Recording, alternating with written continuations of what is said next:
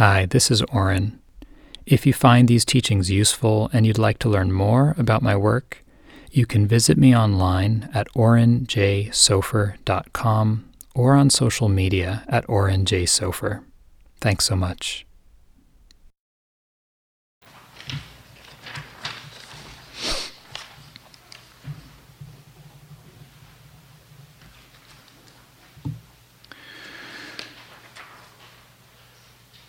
So we've been we've been exploring these practices of bringing presence to our communication and relationships, bringing a clear intention,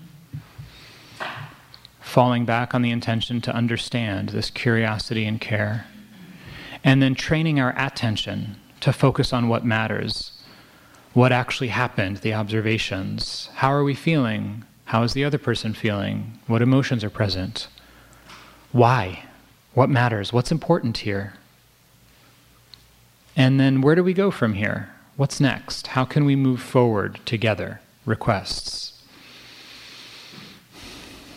So, this analogy that I gave at the beginning of learning to swim and taking it, you know, step by step, going in shallow water. Uh, obviously, in life, there are, we're not always in shallow water.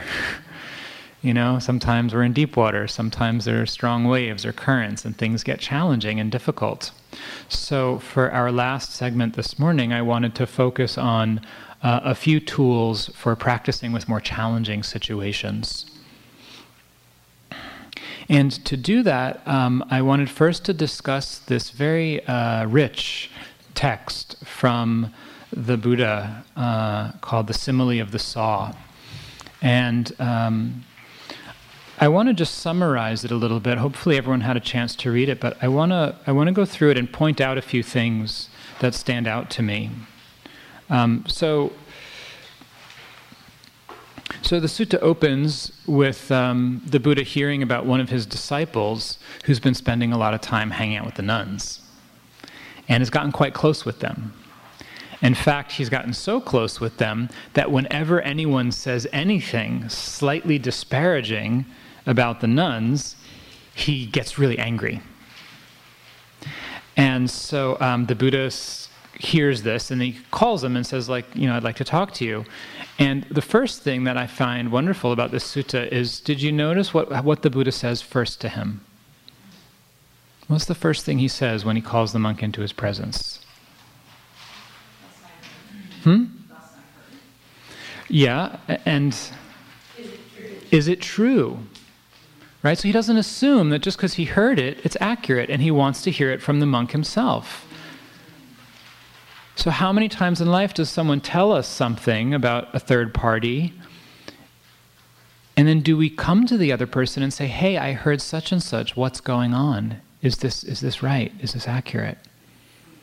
So this this deep commitment not only to honesty but also to having like clear open communication with the people in our lives and not getting enmeshed in that sense of, of, of uh, triangulation and entanglement of I know this about them, but they don't know that about me, and all of that kind of stuff.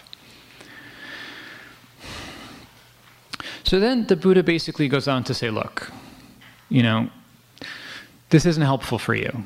It's not helpful for the nuns. You're, you're um, you know, when you, when you took on this commitment, you were committing to um, n- not getting, uh, not clinging to things, not getting really um, o- uh, overly attached to having things be a certain way.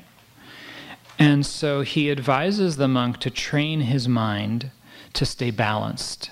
And he says, whatever anyone says about the nuns, train yourself to keep your mind balanced, to not utter evil words, what he says. So to not use wrong speech, harsh speech, divisive speech and to stay compassionate for that person's welfare with a mind of love without hate.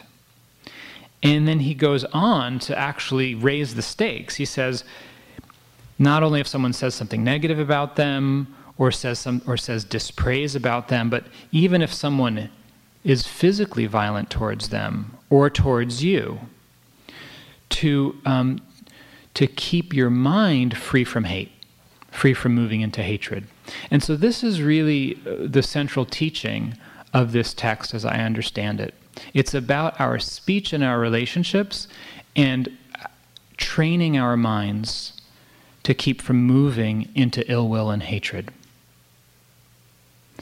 which doesn't preclude action. It doesn't preclude speaking up. It doesn't preclude protecting ourselves or others. It's about the internal state of mind in response to uh, challenging or harsh speech. So, so then we, um, so then the Buddha tells this story. He says, "Let me tell you a story. There's this uh, this maid, and her uh, um, uh, the the woman that she worked for was known for being so peaceful and kind, and this maid was, you know, kind of uh, mischievous, right? And so she says, "Let's see how kind she is. Let me test her a little bit. Is she actually really peaceful and kind, or is she just kind when everything's going her way?" So as you see, she wakes up late, then she wakes up even later. She stops doing her chores, and eventually, the the the, the mistress kind of snaps and hits her with a rolling pin right? Actually gets physically violent. And so the maid runs out into the street and says, Look, look, look how, you know, this, you know, this woman who has this wonderful reputation isn't so meek and peaceful. She's hit me and drawn blood. And so what's the point of this sutta? I mean, this story. So then the, the Buddha's pointing to the fact that, you know, it's easy to be peaceful and kind and loving when everything's going our way, but the true test of our uh, the strength of our practice is what? Is when people don't speak to us nicely. So then he goes on to outline, he says there, there are basically five ways that people could address you. He says people can speak to you at the right time or the wrong time. They can say things that are true or, or they can say things that are not true. They might say things in an affectionate and gentle way, they might speak to you harshly. People might say things that are helpful, connected to some meaning or purpose. They might say things that are not helpful. And they might say things from a heart of goodwill or from a heart of ill will. And then again, he comes back to this initial teaching with the monk and says, however people address you, that pretty much covers the bases, right? All five of those. No matter what people say, train your minds to remain the word it, the translation is unaffected and I'll say I'll say a little bit about that word in a moment but keep your mind balanced. Don't lash out with evil words. Don't take the bait. And not only that but actually cultivate a heart of goodwill and compassion. And then begin to actually uh, you know, offer that compassion and goodwill towards the other person, and then from there to all beings.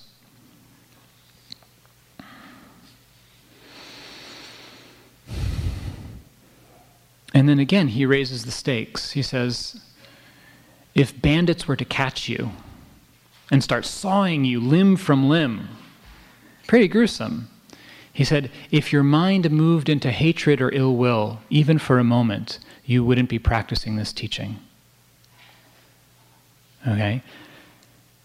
So people take that analogy often in teaching and say that's what metta is. If someone's, you know, physically abusing you to not have ill will, that's a pretty high bar. But the context is important. The context is the Buddha says, if that's the bar, and someone's speaking to you harshly, don't you think you could not move into hatred? It's not like they're sawing your limbs apart.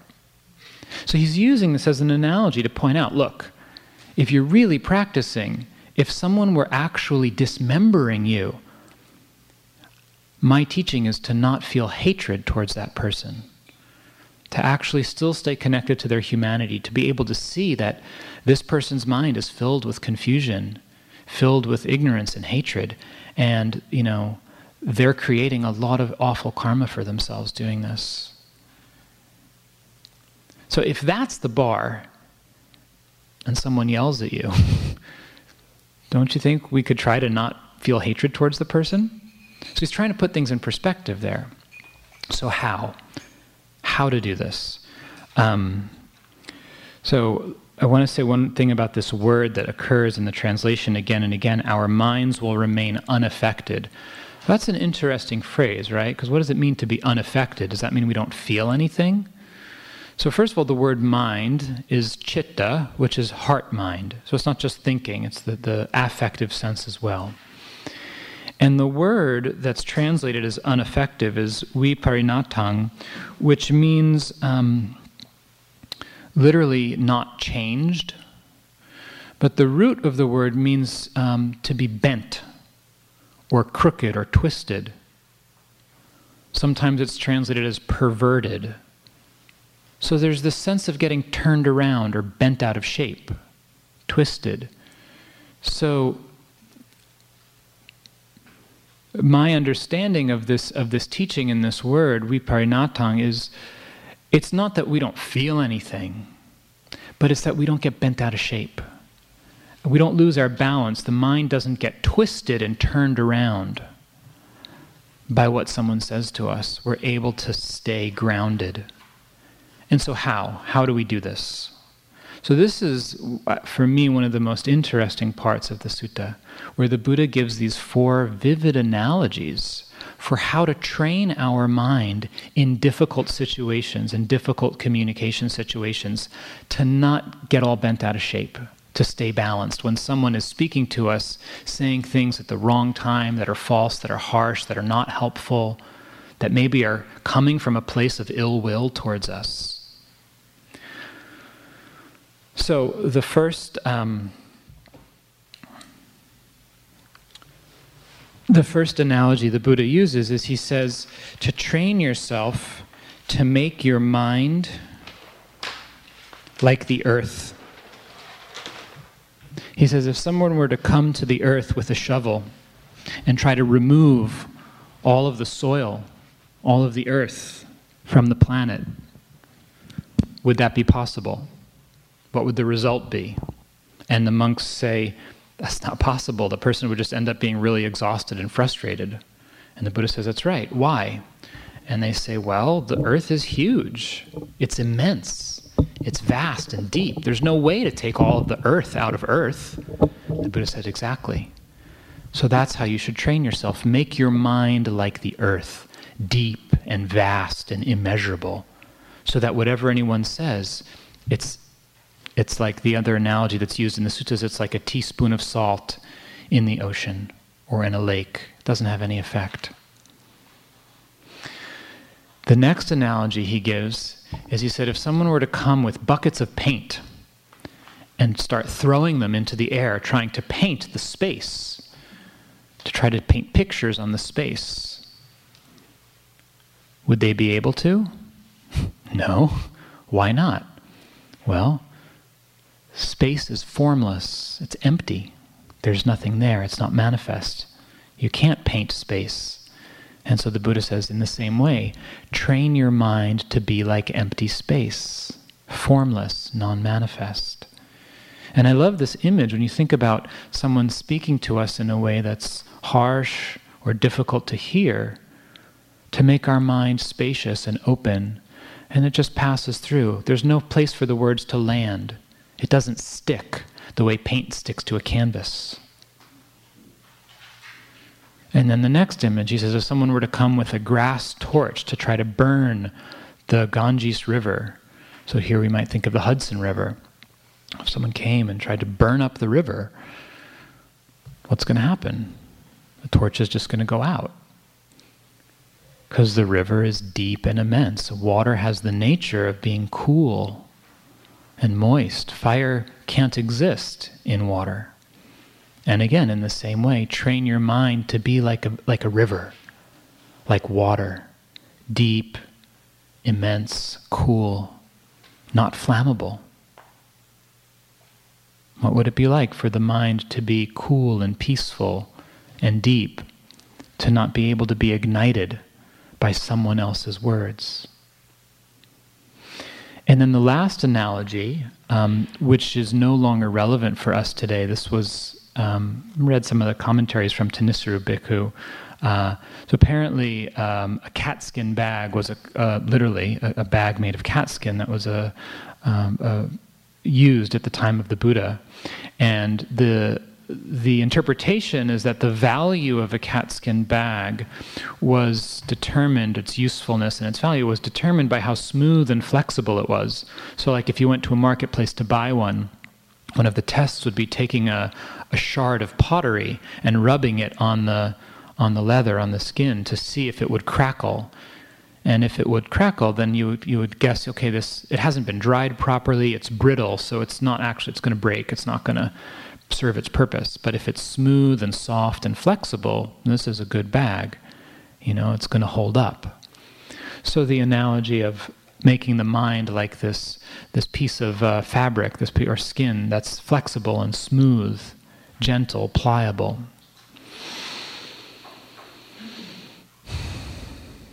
So, what I love about this is that the Buddha is pointing to the power of perception, this, this aspect of our mind to use metaphor and image, imagination, to connect with certain qualities and then to cultivate those qualities. So, we'll, we'll discuss this in a moment, but after that, we're going to lead a guided meditation where we experiment with each of these. And for the fourth one, since none of us probably own or have ever seen or held a catskin bag, for the fourth one, I'll invite you to come up with your own image. Something that speaks to your heart, something that's meaningful for you, that um, that helps you to connect with these whatever qualities would be useful in the face of difficult speech. So for me, one of the ones that I use, for example, uh, is a tree, a redwood tree. Huge, massive, steady, strong. Another image I've used is uh, there's a place in Oregon, um, actually in Washington State, just north of Portland, where there's a, monas- a hermitage uh, called the Pacific Hermitage. And there's a viewpoint from there above the Columbia River Gorge where you can see the whole gorge and the river, um, the Columbia River, and then in the distance is Mount Hood and the sky. So there's the openness of the sky, there's the vastness of the earth and the mountains, and the coolness of the water. And that image, having that image in my mind, helps me to connect with the sense of spaciousness, um, the uh, the larger scale of time beyond my own small life. And so that helps me if someone's, you know, saying something that bugs me. It's just to recollect that sense of the, the large picture and the sense of spaciousness. So for the fourth one, fourth one, I'll invite you to come up with some image, real or imagined, that helps you connect with certain qualities. And maybe the last thing I'll say is I don't know if you recognize the similarity between the words in the sutta and the chant we've been doing in the morning I will abide, pervading one quarter with a heart imbued with loving kindness. So, this is also, uh, we cultivate this quality through practice, through chanting and through loving kindness practice and the other Brahma Viharas. So, any questions about this um, before, we, uh, before we shift gears to a guided meditation? Let's pass the mic over first to uh, Adam.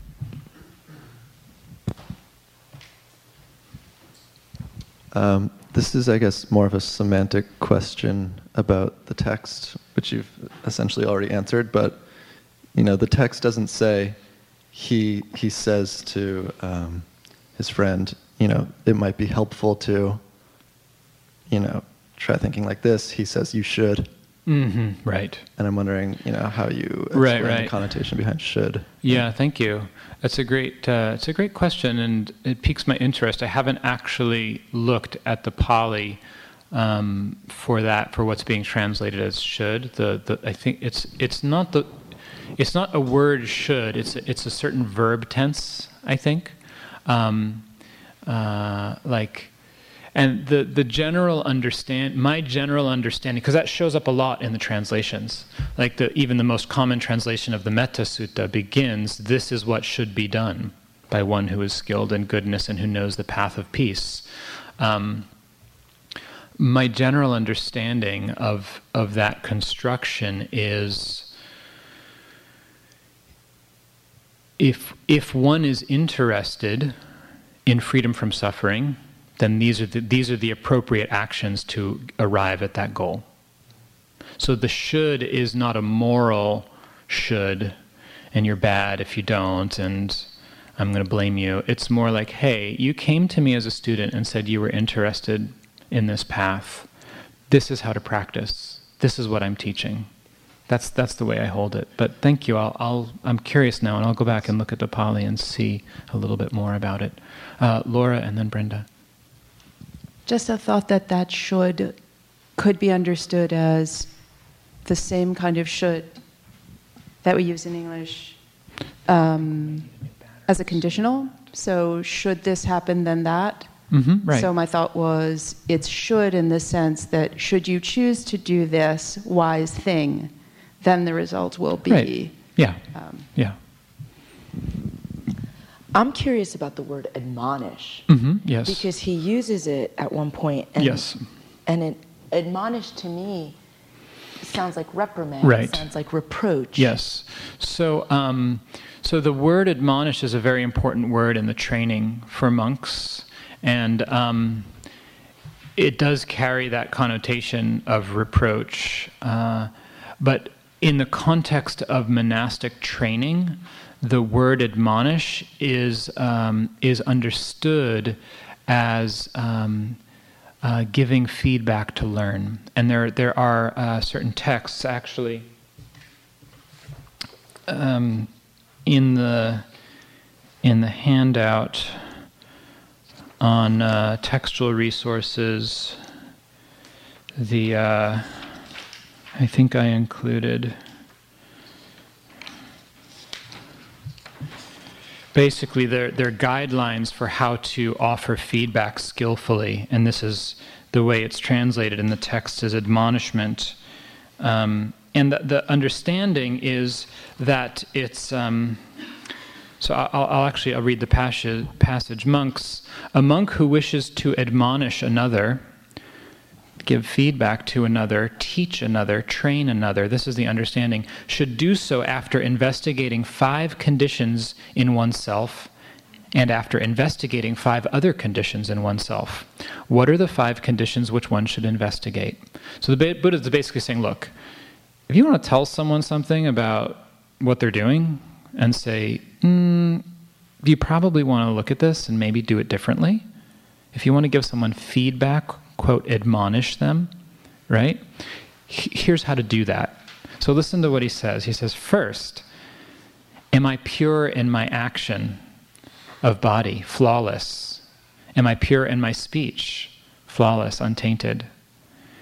So actually, before you so just check, like you know, those who live in, in glass houses, right? So just saying, like, okay, have I ever done that? You know, is, is my speech, are my actions totally righteous and always connected to good? And then he says, Do I have a heart of goodwill, free of malice, established in me towards other people on this path? Have I listened, understood the teachings, and remembered them? Have I practiced the teachings and really understood them deeply with insight? And then have I, have I learned and understood the training guidelines? The patimokkha, which is the monk's rules, and really, um, am I following them clearly? So, so here, so we're getting a sense that Buddha's saying, okay, you know, before you give someone feedback, just really check yourself and be humble, be honest about your own flaws, and make sure that your heart is is, is has a, uh, uh, connected to goodwill rather than malice. So when we think about admonishing, usually we think about that that malice or that you're doing it wrong and you shouldn't. Not, not at all the meaning. And then he goes on to say, and then before you speak, make sure you're following um, the, the, the, five guidelines that you're speaking at the right time, that you're speaking truthfully, gently, um, in, in, a helpful and kind way. So that's what admonishment means in this context. Yeah. Um, is it's related to, to this? Yeah, so let's get Jack and then come over there. So you said, um, or what I heard you say, um, one needs to uh, not necessarily jump out in the stormy ocean.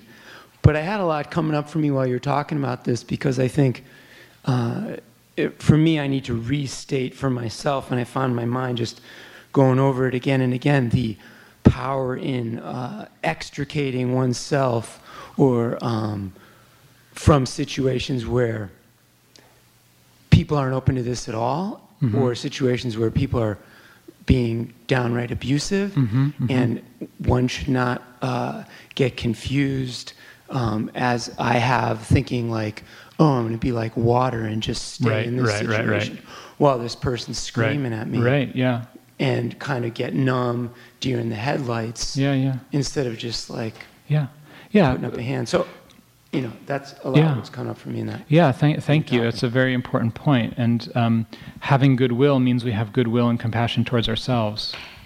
And so if there's a situation that's harmful, that's not helpful, then out of goodwill and compassion for ourselves, we might remove ourselves from that situation.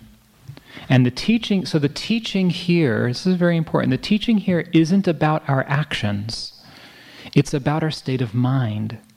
It's, there's no prescribed course of action. It's not saying stay in the situation, take the abuse.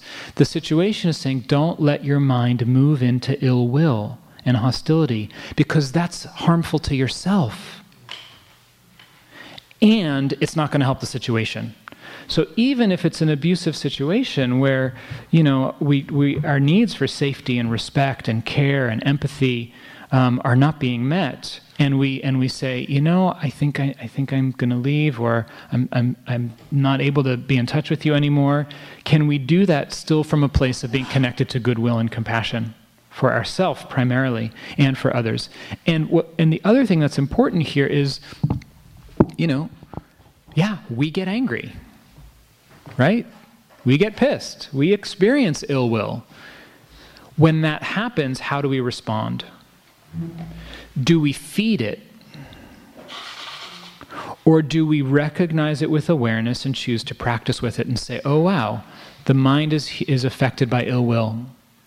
This is dangerous. It's like there's a snake, a poisonous snake in my house. That's one of the analogies. I need to be careful here. There's something that could harm me present in my own mind.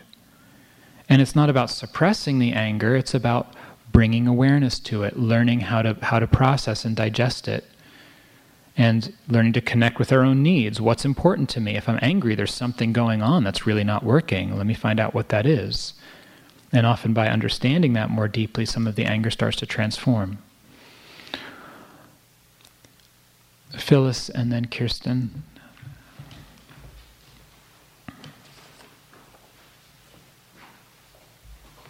Um, this relates to what was just said. It might be a little different, um, mm-hmm. but I'm reminded of uh, people who work for social justice and are capable of witnessing incredibly horrible things, yeah. but have a resource, uh, whatever that is. Often um, it could be uh, experiences of beauty, but yep. whatever yes. their practice is. And I wonder about when I see that it's beautiful, um, but I think about um, fear, and then I think about, uh, I think Pema Chodron talks about touch and go, sort of going in and going out mm-hmm. of it. Um, and now yes. I'm kind of confused, but also uh, how we're instructed to not run away from it, but sometimes I could look at that and say, oh, I can hold those beautiful pictures and not be present. Right. Right. I, so not, I don't know if I'm yeah, articulating. Some of that will be addressed, I think, in the guided meditation. It's not about checking out. It's about so the image, and this is part of the the practice of reflection and recollection, which is a specific kind of meditation practice that we'll do in a few moments, is about using an image or a thought or an idea in the mind to generate a certain quality of experience in the heart and then to uh, dwell in that experience as a way of expanding our resources. So the experience that's happening is actually in the moment. It's been stimulated or triggered intentionally by a certain thought, image, idea. But we, we use that image to connect with a certain quality in the heart. So you're, so you're not And- covering, you're actually being present with. Yes, and yes, and um, in the face of intensity, sometimes we do need to touch and go. We do need to step out of it and and gather our strength. And that's not an escape or a denial. It's taking a break so that we can come back. Yeah. Uh. Kirsten and then Effie, and then maybe we can uh, pause the, the discussion. Just going back to the sutta, I'm Yes. curious about the cat skin bag Yes. and the um, doing no harm, Yes. and whether historically that's something that's taken from an animal that you know has died naturally, or whether I have no idea. Um, the monks certainly would not have killed the animal. Um, but, uh, you know, ancient India, um, uh, cows were sacred and were not killed, but uh, I think other meat was eaten by different um, uh, segments of the population. The Brahmin caste was vegetarian, I believe. Uh, so, you know, monks had certain rules around vegetarianism. Uh, if someone offered meat, the monks were allowed to eat it if it was left over and hadn't been killed for them. If someone, if someone, if they came and, and the and the family says, "We just slaughtered our, you know, chickens for you because we knew you were coming," then the monks couldn't eat it. Because the karma of that would be it's specifically for them versus well you know here's some leftover food from the meal that we cooked for ourselves and they they then that life was taken independently of the, of the monks. Yeah. Thank you. you're welcome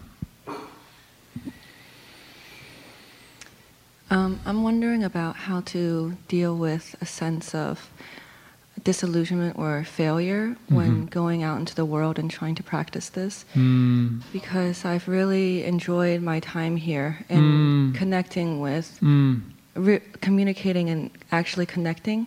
yeah And I'm just wondering yes how I can cope when Yeah. that's not happening most of the right time out there. yeah thank you i'm so touched by your question yeah yeah. Um, i'm i'm hearing uh, so much in it like the the sense of um, the beauty and hope for what's possible and your deep commitment to bringing these qualities into your life. Um,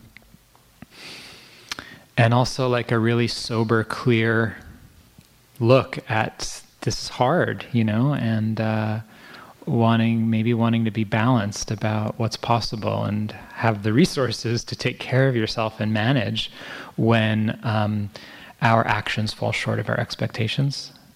Yeah, yeah. Um,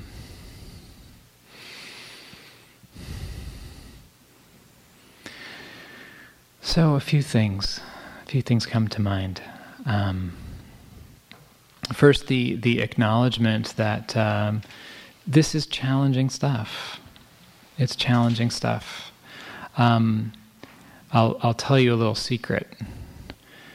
Um, I say to my colleagues and my friends, I say, God, I hate teaching communication. It's so hard. I'd so much rather just teach meditation. It's so easy compared to communication. Because you, when you're meditating, you're just dealing with your own mind. you're communicating. You, you know, you've got you've got all this junk going on, and then you've got someone else. Forget about a whole family or an organization or a group. Um, so the patternings and the energies that we deal with in communication run very deep. So um, the forces we're dealing with are strong, and the conditioning, we're carrying a lot of conditioning. So I think all of that to say, um, it's really normal and natural to uh, have a, a, a- very gradual learning curve with this. Um, you know, I uh, I wrote a blog recently, uh, the three pit, most common pitfalls to nonviolent communication, where I talk about um, a good friend from college who, uh, who I lost trying to use nonviolent communication with because I didn't really understand it yet. And um, there was a lot of blame and manipulation behind the words I was using. And he didn't want to have anything to do with it. And the cost was so high in the relationship that we were never able to really reconnect. You know? So, um, so, so you know, I'm just first just wanting to, to say that it's, uh, it's completely normal and natural to uh, mess up and fall back into old habits um, and that's why it's a practice. And the, the beauty and the gift of contemplative practice, of which I include this work, is that our minds can learn and they can shift. So, um,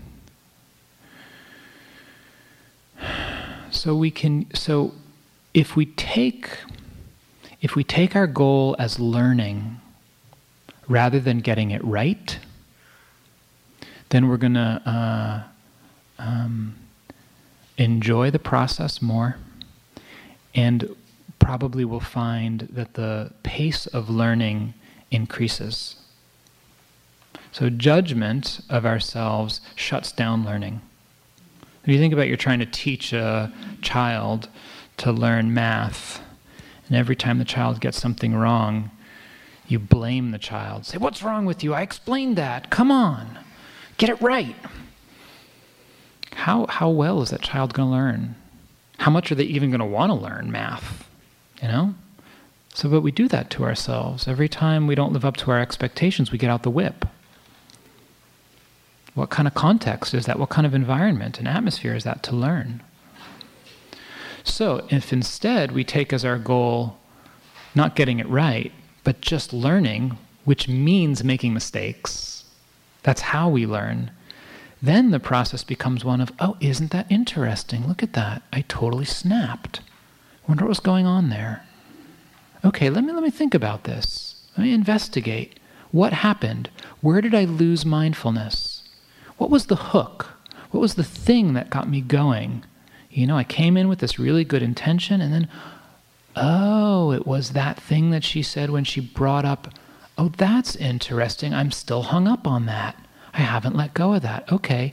You know, maybe I need to talk to her about that because we never really resolved, you know. So it becomes a process. So every time we fall short of our expectations, that's good. Because we're recognizing, we're, we, have, we actually have awareness of what's possible. So to see those uh, those instances not as a failure, but actually as an opportunity to learn and as part of the process of learning. The more aware we are of uh, the, the areas that we want to do things differently, uh, the more we're actually growing in the practice. And then we can use this form to investigate what happened. What's the observation? What feelings are present? Okay, what's important to me? What am I needing here? What was I needing in the situation? And what am I needing in myself? Oh, wow, I'm really, I'm really wanting to live with integrity and I'm wanting to come from a place of kindness in my life. It's so important to me. And it's so painful when my actions and my words don't reflect that. And when we can really touch that place of our values and feel the, um, the sadness and the mourning uh, of when our actions are not in line with that, that's how the heart learns. So the Buddha, one of the, uh, there's a, a, sutta where um, somebody does something to the Buddha that's disrespectful, and the and and the the monk is apologizing and saying how awful he feels and how terrible he feels, and the Buddha says, no, no, no, don't say that. He says, when you make a mistake, I call this progress on the path to make a mistake and acknowledge it, make amends, and set an intention to do it differently in the future, that's progress. So, very important teaching. And there are those three elements that the, the, the honest acknowledgement of the, of the reality of the situation, the gap between our words or actions and our values or expectations making amends. So if it involves another person, you know, clean up the mess. Hey, I'm sorry. It wasn't wasn't where I was wanting to come from. I said some things that I wish I hadn't. Um, I hope you can forgive me. I hope you can understand. I'd like to do that over. And then setting an intention to do it differently and using our creativity, our energy, um, our mindfulness to find ways to learn from it and do it differently.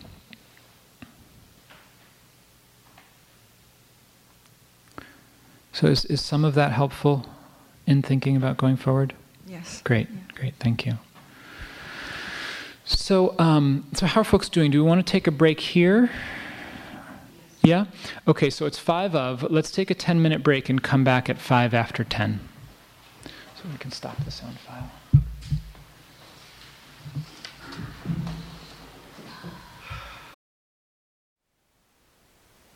Thank you for listening. To learn how you can support the teachers and Dharma Seed, please visit dharma dharmaseed.org slash donate.